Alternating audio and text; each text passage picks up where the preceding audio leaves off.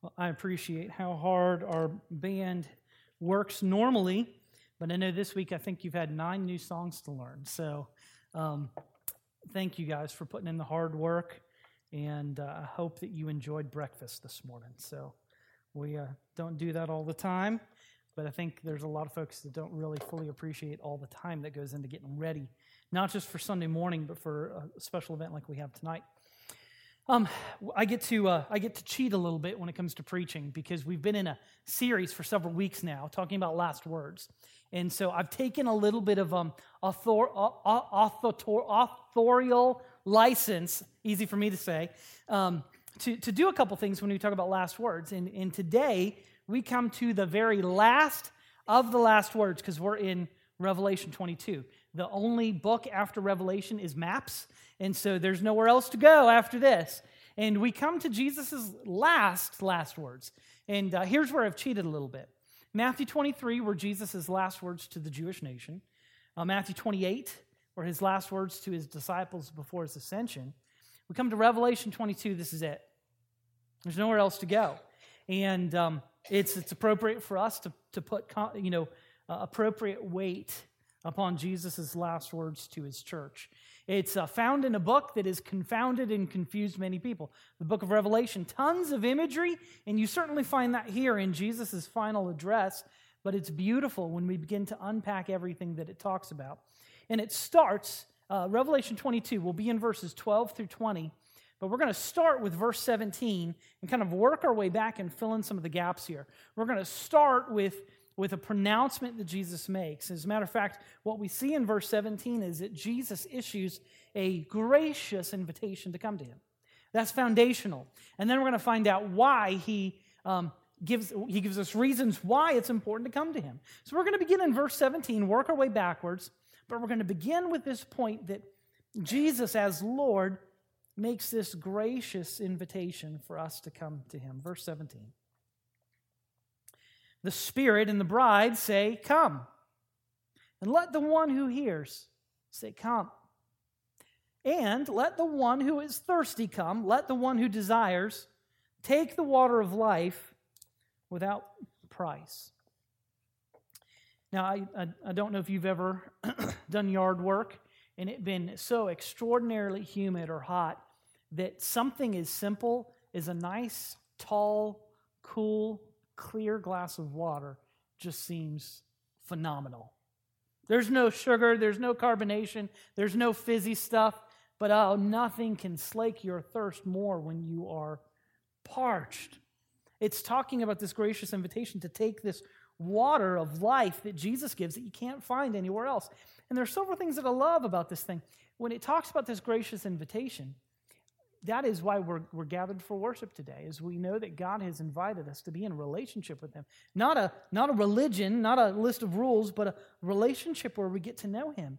And there's a really interesting principle that it, it, it, it states here and it's it's easy to pass over it when you just read quickly in english. It says that the spirit says come and the, the bride says come. And then the one who hears should also say come. So there's at least three people involved in this proclamation, and a fourth who is the person who is needy. Here's the point when we talk about this gracious invitation, I think the idea is we immediately jump to they're talking about evangelism. They're telling sinners to come. No, that's not how, that's not how it starts off. It, it ends up that way, but that's not how it starts off. When the, the bride, when the Spirit and the bride say, Come, that's not saying, Oh, oh, wretched sinners, come to the source of life. Come to the place where there is forgiveness. Come where there is the living water.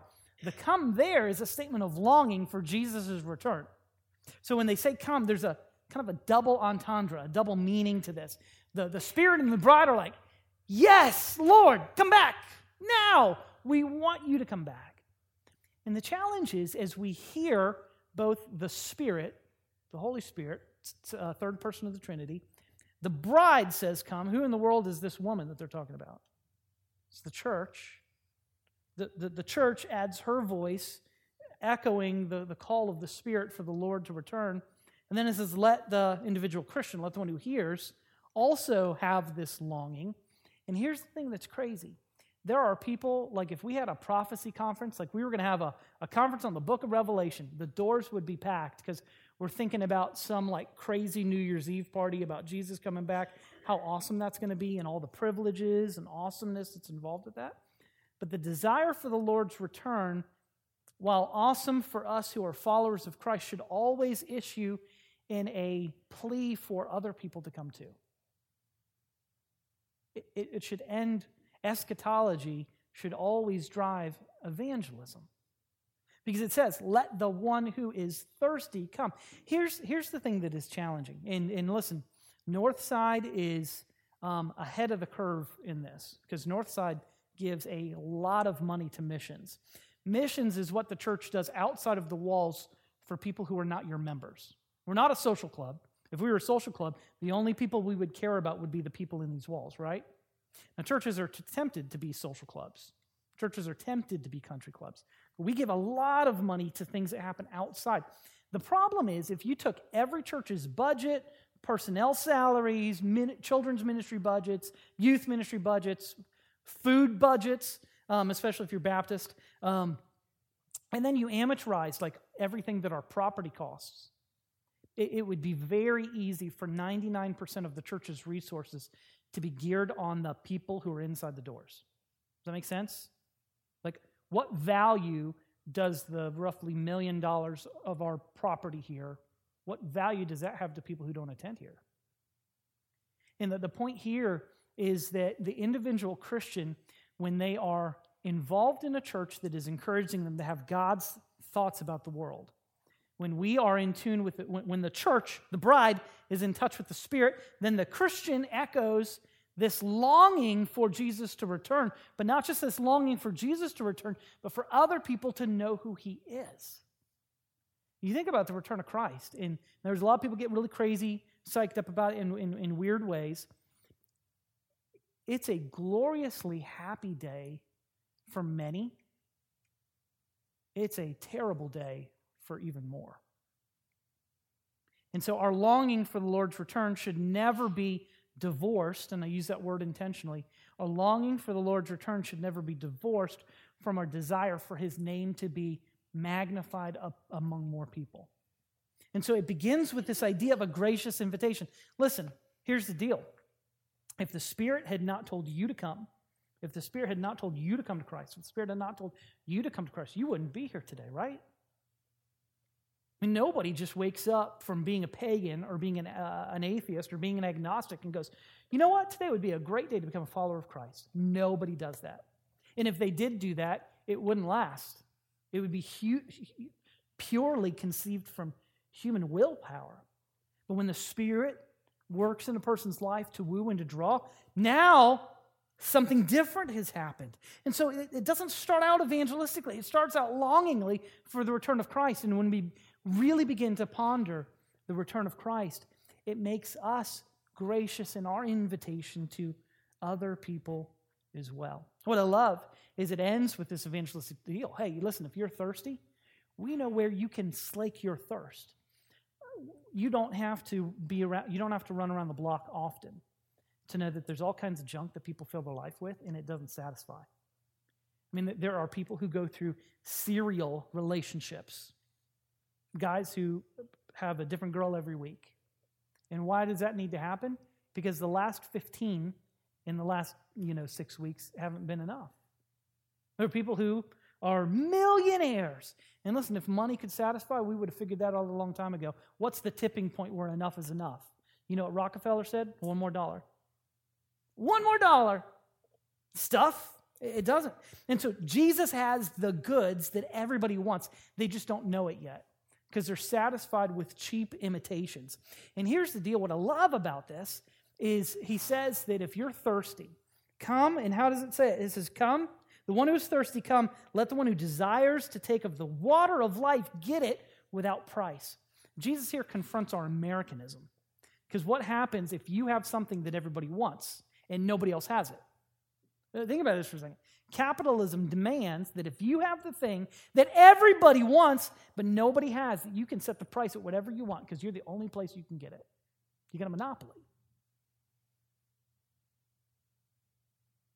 Jesus is the only one with the water of life. And instead of jacking the price up to line his own pockets, what does he do? He gives it away. He's a fool. He's reckless. He says, anyone that wants the water of life, which how much would you pay to know that you could have eternal life in a right relationship with God is priceless.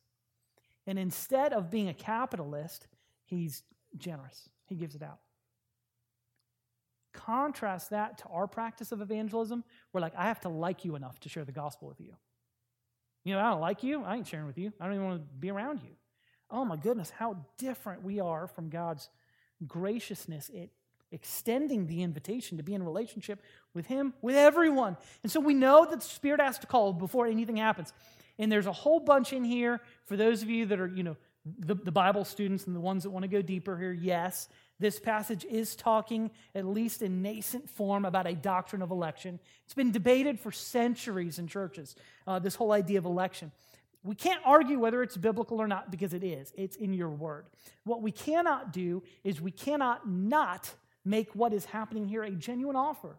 It says, whoever is thirsty, whoever's outside the church, not people who are in the, in the church, they're already in. Whoever's outside can come. There's a legitimate, sincere offer that is being made. Why in the world would Jesus warn people about the penalty of, of all these things if they can't do anything about it? Why would, there, why would we be pointed to the provision in Christ? Because the Spirit is wooing people and drawing people to Himself. And if God is involved in extending a gracious invitation to people, what's our problem?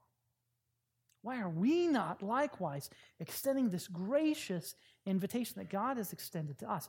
But He doesn't stop there. Uh, he, he, starts with this hey, guys, listen, um, wonderful stuff.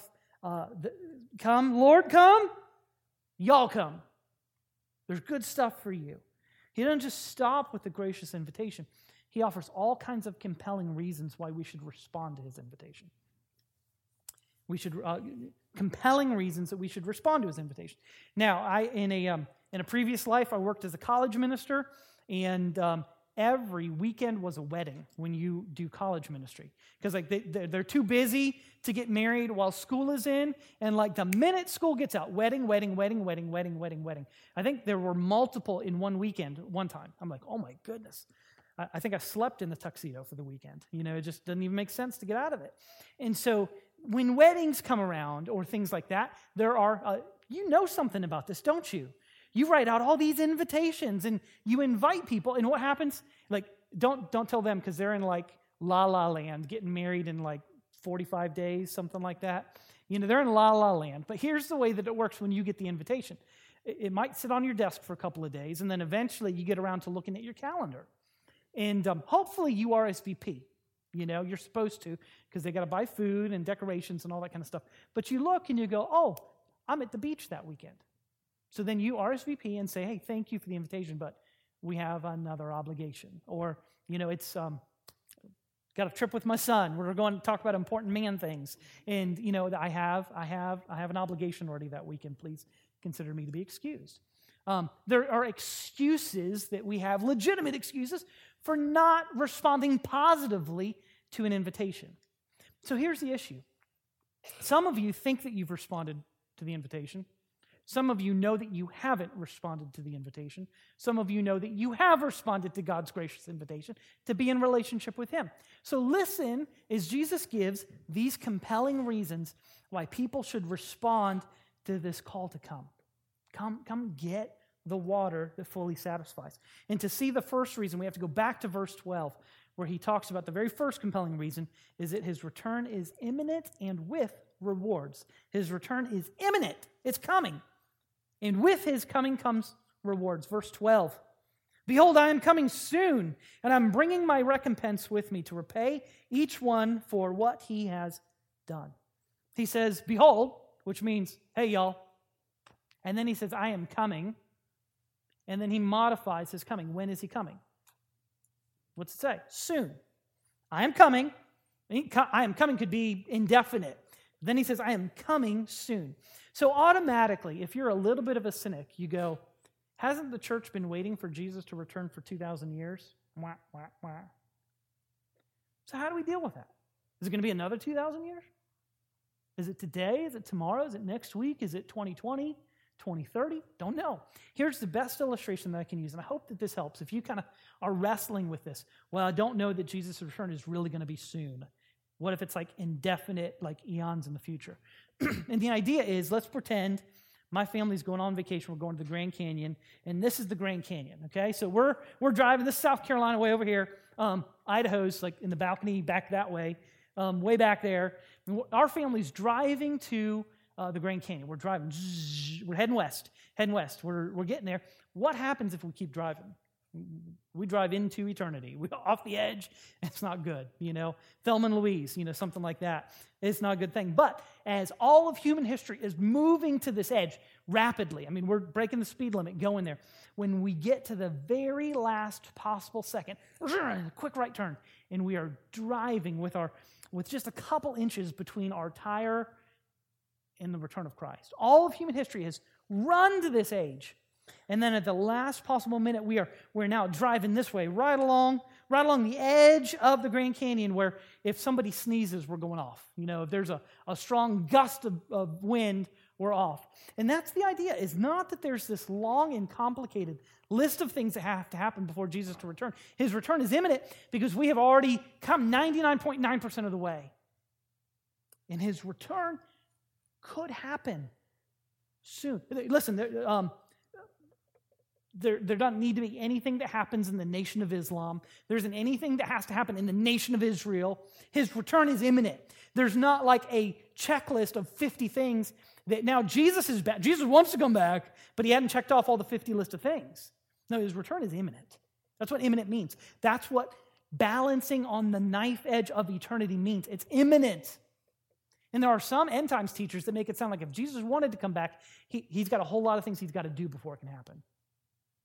I don't think that's what the scripture teaches. I think the scripture teaches the imminent return of Christ. He's coming, and he, he's not asking for your permission.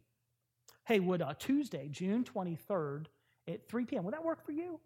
Could you pencil me in for my return? No, he is coming when he wants to because he has authority. He doesn't need permission, he sets his own agenda. Well, here's the issue why would he, why would he tell us about his return being soon? There's a thing that happens, and I don't know what your hobby is. It may not even be a hobby, it could just be biology. Let's say you're into quilting or crocheting. Um, I know uh, Jason really enjoys crocheting some good socks every once in a while. You know, a big hobby of his. He's he, he's into it. Uh, Wirtz has got a whole collection of that kind of stuff. Um, maybe you do woodworking, or um, maybe you do I, I, don't know. You work with wood. You, you have a hobby. You you you, you enjoy landscaping and you you you get set up with everything. I mean, you got the safety goggles on and you're you're cutting and you can barely hear things and there's dust everywhere. Or let's just say biology is working and, and you have to freshen yourself in the, the, the little boys or the little ladies' room. And as soon as you get into whatever it is that you're you're you're doing, doggone it. Gotta get undusted and take it off and unplug everything and get the sawdust off or come around the house and put my tools away or um, get decent to prepare to, to meet somebody. There's a phrase that we use for that. It's called, and it's not a nice phrase. Okay, so moms and dads, excuse me. It's called getting caught with your. See, nobody even wants to say it because you're in church. Getting caught with your pants down. All right? And that's not just bathroom humor. That's not it. It just it means you're you're caught unprepared. You're doing one thing, something else is getting ready to happen, and you're like, oh, can't be in two places at the same time. Gotta gotta hurry. You gotta get this done. Jesus is being gracious in telling about his return because he really doesn't he doesn't want us to be caught with our pants down, right? You know, if you always knew where the policeman hid, you'd never get a ticket. That's why whenever you see the blue lights, even if you're like obeying the law, when the blue lights pop on, you hit the brakes. You're like, oh, oh, it wasn't me. Um, why, why do you do that? Because you're caught with your pants down. Jesus doesn't want that. No, no parent wants their kid to get caught in a situation that they're not prepared for. Uh, God, as a father, doesn't want that either. He says this out of grace to prepare us. And says he's bringing a reward. Now, let's be real clear here. When we talk about the reward that Jesus brings, the reward is not salvation. Um, he says, I'm bringing a recompense, I'm bringing a reward for what everyone has done. The salvation that God gives us is a gift that Christ has accomplished. We don't earn it, we just receive it by faith. The reward is not evangelism, not the gospel, not, not, not, um, not salvation. What, what, he is, what he is rewarding us is really based upon our discipleship. What have we done based upon what he has given us? And so it's kind of like Christmas. Your kid gets a new toy, and then he like promptly puts it in his closet and never plays with it. You're like, dang, does he know how much those Legos cost? Legos are expensive. Does he know how much that bike cost or whatever that thing is? And then for like the first five minutes, it's really cool, but then it goes in the scrap pile with everything else and it just doesn't get used. As a parent, you're like, oh man, I really thought he was going to love that, and then he doesn't do anything with it. It's the same thing with our salvation. We don't earn it, we don't deserve it, we don't, we don't get credit for it. It is given to us as a gift. What we do do in response to God's gracious invitation is we, we try to obey his commands. We try to love him. We try to look like him. We allow his spirit to transform us. It's not an issue of simply flesh and blood, human desire. It's something that the spirit undergirds, the word informs, the people of God encourage, and we start walking a new path. And so he's saying that there are rewards for us, not, not salvation. Salvation is a gift. There are rewards based upon what we do with what God has entrusted us. And there's all kinds of scriptures that talk about this. You'll see this on the, uh, you'll see this on the uh, screen behind us, but especially in the Corinthian correspondence, 1 Corinthians um, chapter 3. If I can get there. 1 Corinthians chapter 3, verses 11 through 15. It says this For no one can lay a foundation other than that which is laid, which is Jesus Christ. Now, if anyone builds on that foundation with gold, silver, precious stone, or with wood, hay, and straw, each one's work will become manifest for the day of judgment. Will disclose it because it will be, it will be revealed by fire and the fire will test what sort of work each one has done.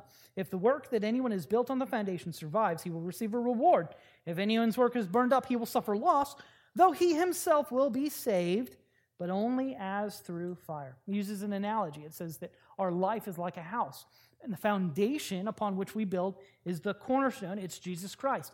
But then our discipleship, how conscientiously we try to obey, how we try to learn new things, how we try to put it into practice, how we allow the Spirit to transform our life is the act of discipleship. And there, there are different qualities of workmanship. Uh, you know, when, when somebody comes to your house or you're looking for something, um, you're going to go buy a TV. You're like, I don't want the cheapest thing. I don't want the most expensive thing. I want something kind of middle of the road, you know? Um, uh, dishwasher. I don't want the cheapest thing. I don't want the most expensive thing. I want something kind of in the middle. It's kind of like that with discipleship. You, you, it's a choose your own adventure. I mean, you, you have the ability to really charge hard, or you get the opportunity to be kind of lazy. And the Bible says people that are charging hard, people really trying to honor God, are building their house with all kinds of precious materials, things that endure, things that will uh, last through the fire. It uses specifically the idea of uh, what was it? It was gold or uh, precious stones or silver. And then there are people that are really lazy in their discipleship, and they're using wood and hay and straw. Well, when the fire comes, the foundation is unassailable. The foundation's good, they're saved. There's just not much reward because there's nothing left over after the day of judgment. You were saved, but as one who passed through the fire, there's not a whole lot to, not a whole lot left over. 2 Corinthians chapter 5, verses 9 and 10, he says this. So whether we are at home or away, we make it our aim to please him. here's the challenge. Let's say, you know, uh, Jason Hauser's from Idaho. So let's say, um, let's say you go to Idaho. There's nobody that knows you. You can live however the heck you want. You should still be a Christian you should still act like it. Just because you're not at home and nobody knows you, you should have enough integrity to still live because Jesus is king everywhere, even in Idaho, right? You know, he's still the king there. He's Lord of Lords, uh, every square inch of this planet. So whether at home or abroad, we make it our aim. He says we make it our ambition. It's our desire to please him. That's great. I mean, that is that is that is having a consistent testimony. Not that you live one way on Sunday and you live however the heck you want the rest of the week. You are Sunday and Monday through Saturday the same person. At home and abroad, the same person. You make it your ambition to please him. Verse 10, he gives the, re- the reason. For we must all appear before the judgment seat of Christ, so that each one may receive what is due him for what he has done in the body, whether good or evil. It's the same thing that he said in 1 Corinthians 3. It's just not pictured with an analogy. He says, We make it our ambition to please him because we're all going to stand before God and give account for what we've done in the body, whether good or evil. Jesus says his return is imminent, and with it are rewards for what we have done with the gospel that he has planted as a foundation in our life. How are you building? You building a little lean to, discipleship lean to, or discipleship mansion? You really building with something that is, if someone had to evaluate your relationship with Christ, would they say that it's worth much to you? Are you living in a hovel? Are you living in a shack? Are you really trying to really build your life and make it really clear that this is what your life is built around? He goes on to describe himself. Jesus describes himself, and to, to put it mildly, he is described incredibly and is indescribably glorious. We see this in verses 13 and 16. he says, I am the Alpha and the Omega the first and the last, the beginning and the end. Verse 16 I, Jesus, have sent my messenger to testify to you about these things for the churches. I am the root and the descendant of David, the bright morning star. He uses all of these incredible titles to describe who Jesus is. He says, I'm the Alpha and the Omega. It sounds like something out of, um, you know, the Transformer movie. He's Alphatron and Omegatron. He's the first and the last, the beginning and the end. And this is not just a lesson in the Greek alphabet. There's nothing special about the Greek language. He's just saying he is beyond the universe's beginning and he is beyond the universe's end. It will come to, a, it came to a beginning at some point and before that was God. It will come to an end at some point and there will still be God. He is the creator of everything, he is the consummator of everything. And when he says, I'm the Alpha and the Omega, the beginning, the end, the first and the last, it's interesting. That word for last is the Greek word eschaton, from which we get the word eschatology, the study of the last things. So people know I, I really enjoy the study of eschatology. They have no idea what eschatology means. Eschatology is the study of the last things, study of the end times. Jesus says, I'm the, the proto times, I'm the eschaton times, I'm everything. He says, I am the, he says, I'm the root and the descendant of David. This is this is crazy. All right? He's the root. Okay? The root is that thing under the ground from which the fruit is produced. So he says, the reason David existed is I'm his root. I'm his source. Like David derived his life from me. I created David, but I'm also his descendant. I'm his progeny. Like, mind blowing. Eh, but Jesus didn't exist to the incarnation. Fooey. He, he's God. He existed forever. He just was not incarnate. So he is David's son. He is David's Lord. He says, I am the morning star. Morning star is a reference to Numbers chapter 24. Balaam was hired by Israel's enemies to curse them. And, and, and God's blessing was so prevalent upon God's people that when he opened his mouth to curse them, he prophesied blessings for them. And he said, I see from this people one day a bright morning star rising from this, this, this people. It's an Old Testament reference to the incarnation of Christ. He's described as incredible glories. So why should we respond to his invitation? Not only because his return is quick, it's coming, and not only because there are rewards that he brings with him on his return, but because this second subpoint is worth it in and of itself. He's glorious. He's incredible. He's the Alpha and the Omega. He is your creator. He is your judge. He's the one that you will stand before, whether you want to or not. He, my God, not going to judge me. No, he is your God. He is going to judge you. What you, what you want to argue against you can use as many words as you want. You're still going to stand before him. You're still going to have to wrestle with this one. He goes on to say uh, another reason to respond to his invitation is that his fellowship, being in fellowship with him, brings tremendous blessings with it. We see this in verse 14. Uh, these tremendous blessings. Blessed are those who wash their robes so that they may have the right to the tree of life and that they may enter the city by the gates. Sounds like the Sermon on the Mount. Beatitudes. Blessed are, blessed are, blessed are, blessed are. There are seven Beatitudes actually in the book of Revelation, just nobody ever talks about those because they're not in the Sermon on the Mount. This is the seventh of his seven Beatitudes in Revelation. There's another one, verse 7, we're going to look at here in just a second.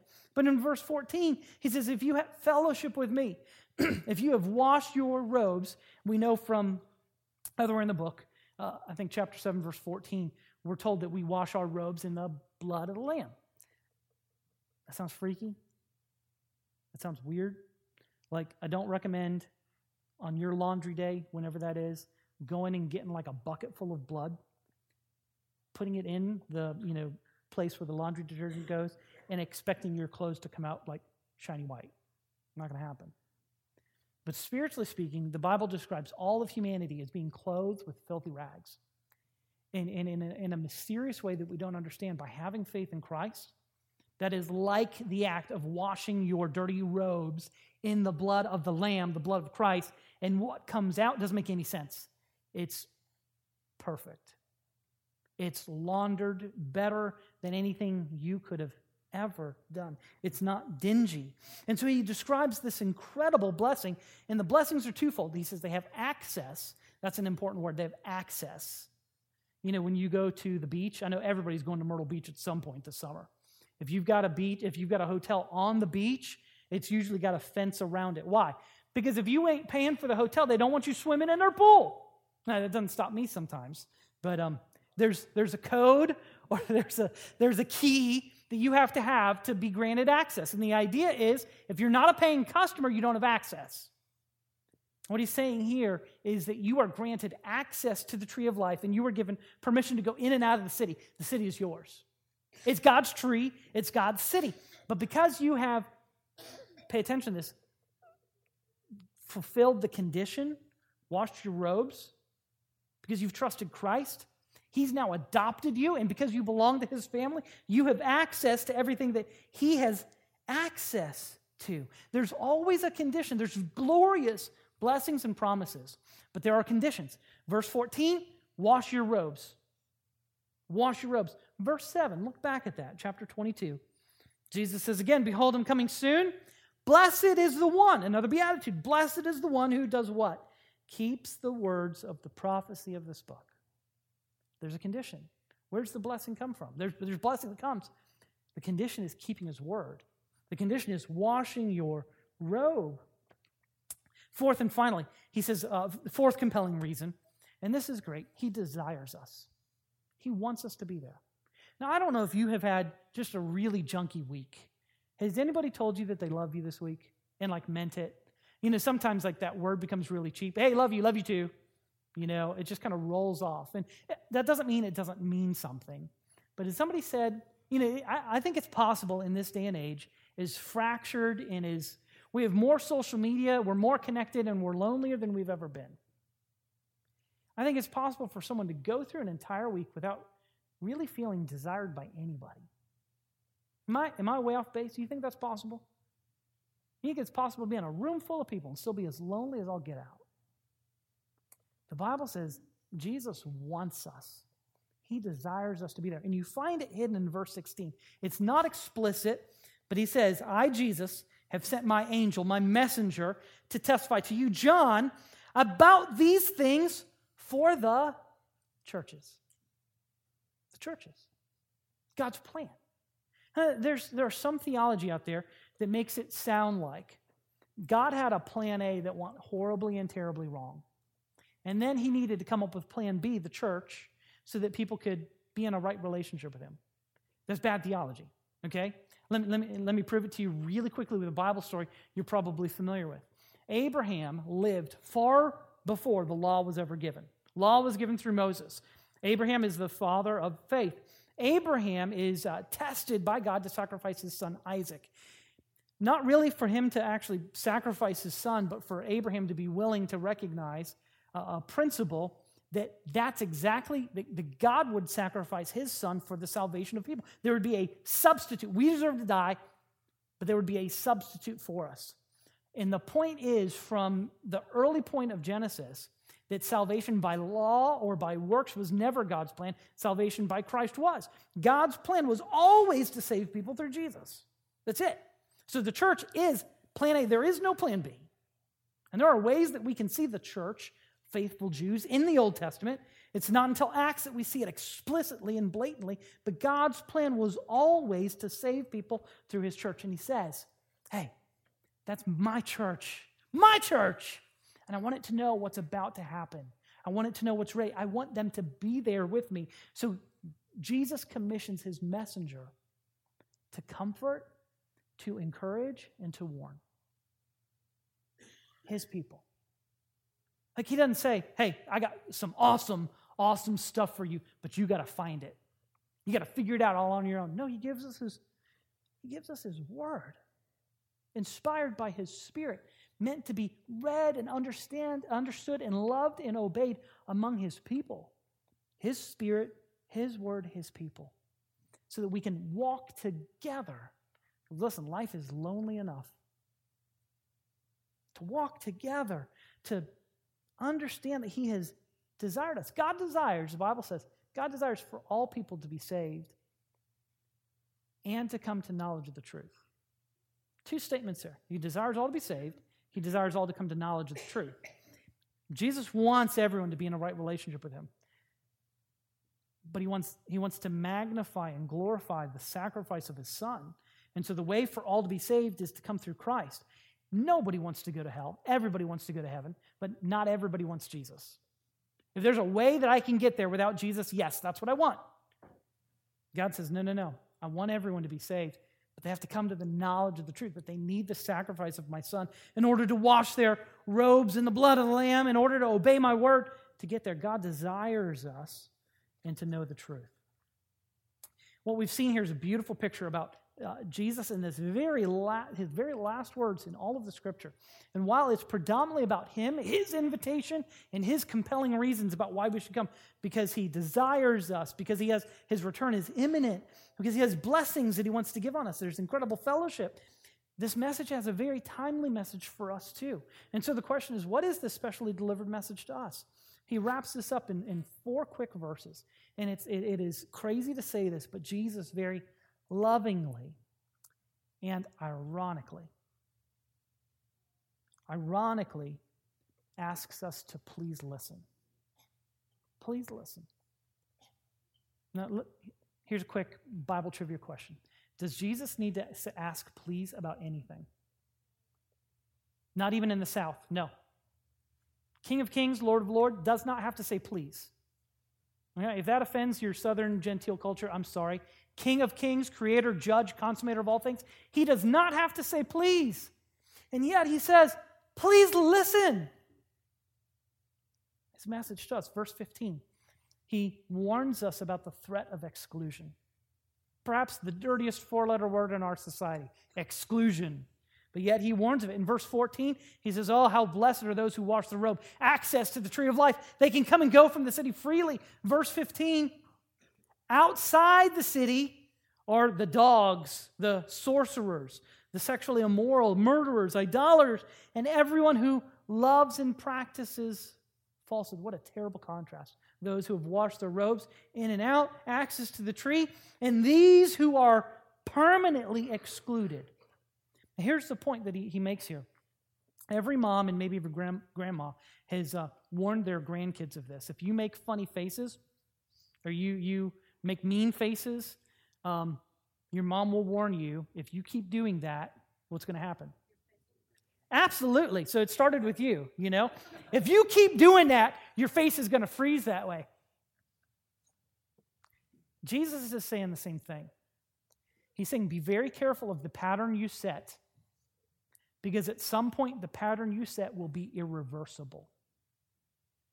You will freeze that way for eternity. And it's not just having a goofy, goofy look on your face, it's that you will inherit what you say you don't want, but you have lived and chased after and pursued your entire life.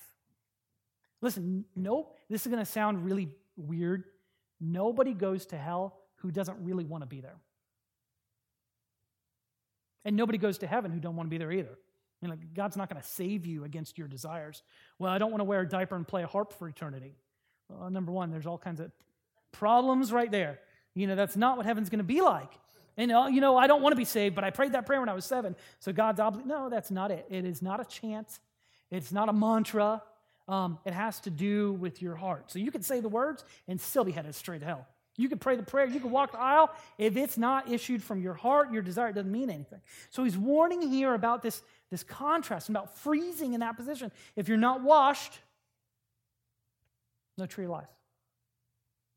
If you're not washed, you don't get in.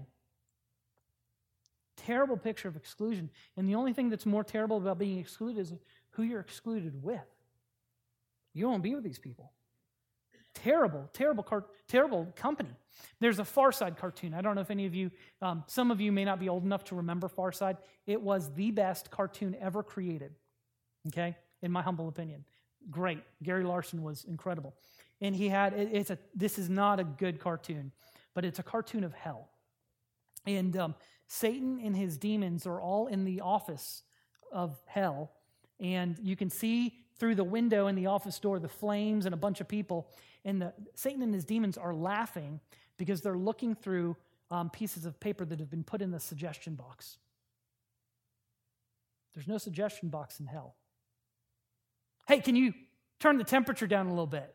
Can we get something besides jello in the cafeteria line? And the idea is that everybody out there thinks that they actually get to make suggestions about what hell is going to be like. That's funny, and it's not. Jesus is warning that, oh, he is inclusive. Remember his gracious invitation? Who can come? Whoever's thirsty can come. Does everybody make it? Nope. And I think those people who have all their works burnt up because they're stubble and hay and wood really are going to regret that they didn't do more in life. Number two, he warns us against the threat of exclusion. Number two, he warns us about the danger of reinterpretation. Verses 18 and 19. I want everyone who hears the words of the prophecy of this book, if anyone adds to them, God will add to him the plagues described in this book. If anyone takes away from the words of the prophecy of this book, God will take away his share in the tree of life and in the holy city, which are described in this book. We take this and we apply it to the entire scripture, and I think that's okay by extrapolation. It applies, it applies specifically and um, uh, explicitly to the book of Revelation. And he's saying, guys, listen carefully. Don't ignore it, don't disregard it, don't reinterpret it and you know, here's, here's the danger. Every single one of you reinterpret scripture to make you look like the hero of the story. Oh, I'm not as bad as somebody else. There is one hero of the story. His name is Jesus. It's not you. Don't reinterpret scripture to make yourself look like a better person. The Bible says you're not. I'm not. None of us are. We're sinners. We're wicked. We're evil. He says, listen carefully. Hide God's word in your heart. Why? so you don't sin against him. Love his word. It's ancient copyright law. Hey, this is my word, don't change it. And, and unfortunately, if, if God was litigious, we would all be sued for changing God's word. Now, you don't actually change the words, you just change how it applies. Oh, yeah, I don't like that verse. I'm not going to live that one out. But yeah, this one, yeah, I like that one. No, no, don't do it. Don't reinterpret it. Don't, don't disregard it. Don't change it. And then in verse 20, finally, his, his last way that he is warning us to please listen is, is the threat of exclusion, the danger of doing something with God's word that you're not supposed to. And then finally, in, in a weird way, he warns us about his return. Like, why would he do that? Isn't that like happy day? Isn't that great and glorious? Verse 20, he who testifies to these things says, Surely I am coming soon. To which John says, Oh, yeah. Amen. Come, Lord Jesus. In that day, this final warning in all of Scripture is meant to make you think about this. Okay, so for, those of you trying to get your mind around, Jesus' return is imminent. Okay, here's, here's another humdinger. Jesus' return is right now closer than it has ever been. That freak you out to think about that? I don't know how old you were when you began your relationship with Christ. Do you know how much closer Jesus' return is now than it was then? Jesus' return is closer now than it was at the beginning of our worship service. And yet we delay our obedience. Oh, next week. Yeah, yeah, I need to talk to my coworker. Here's, here's what's terrible. You want to know how, how little you know? You don't know how long you have, and you certainly don't know how long your, your target is. Whoever is that person that God has put on your heart. Yeah, yeah, yeah. Next week, next week, next week. I'll try it. And then you're fine and dandy two weeks from now. You're healthy, and they're dead. Hit by car. Dealing with a serious health issue, a heart attack, something of that sort. And so when he warns of his return, he's saying, listen, my return is imminent, But even if there is any delay, it should not lead to idleness on your part. Don't think that you can wait till tomorrow to make right what you know you need to make right today. Listen, I, I hope y'all are here next week. I'll be heartbroken if anybody isn't. And not just like you're on vacation, but have fun on vacation. You're not going to break my heart if you're on vacation. Spend time with your family. If somebody is not here because they're not here, that'd be a terrible thing. And he's warning us that this event that will bring unspeakable joy to his faithful followers will bring inconsolable sorrow to others. And whether you are looking forward expectantly, whether you are building with cheap materials, whether you're not building at all, Jesus has warned all. He says, Behold, I am coming soon. Verse 12, verse 20, surely I am coming soon. He has warned believers and unbelievers that there is a day that is coming, and we don't know when it is, in which he will judge the living and the dead. May we be ready for it. Father, we thank you for giving us your word to warn and to encourage, to point us uh, to our need. We are so full of ourselves that we think we are self sufficient. Father, I pray that you bring us to the end of that. We're not smart enough. We're not, we're not good enough. We're not wise enough. We're not morally pure enough. We're not anything enough. And yet, the delusion that we are all under in our rebellion against our Creator is to think that we are enough. I pray that you remove that delusion from us and that you help us to understand that you are the only source for the living water that we so desperately want. That there is nothing else in life that can satisfy us apart from a true living a relationship with our Savior. Father, we pray that you just convict us and help us to do today what we know that we need to do. Father, if there's any here that, that do not know, uh, beyond the shadow of a doubt that they're in a relationship with you, may we have the, pray that you will embolden them, that we can have a conversation, talk after the service, wait till everybody leaves and talk about whatever heart issues are kind of rolling around in their, their heart and their mind. Father, for the rest of us, help us to consider how we're building and whether we are working uh, heartily is for the Lord and not just for men. We pray these things in Jesus' name. Amen.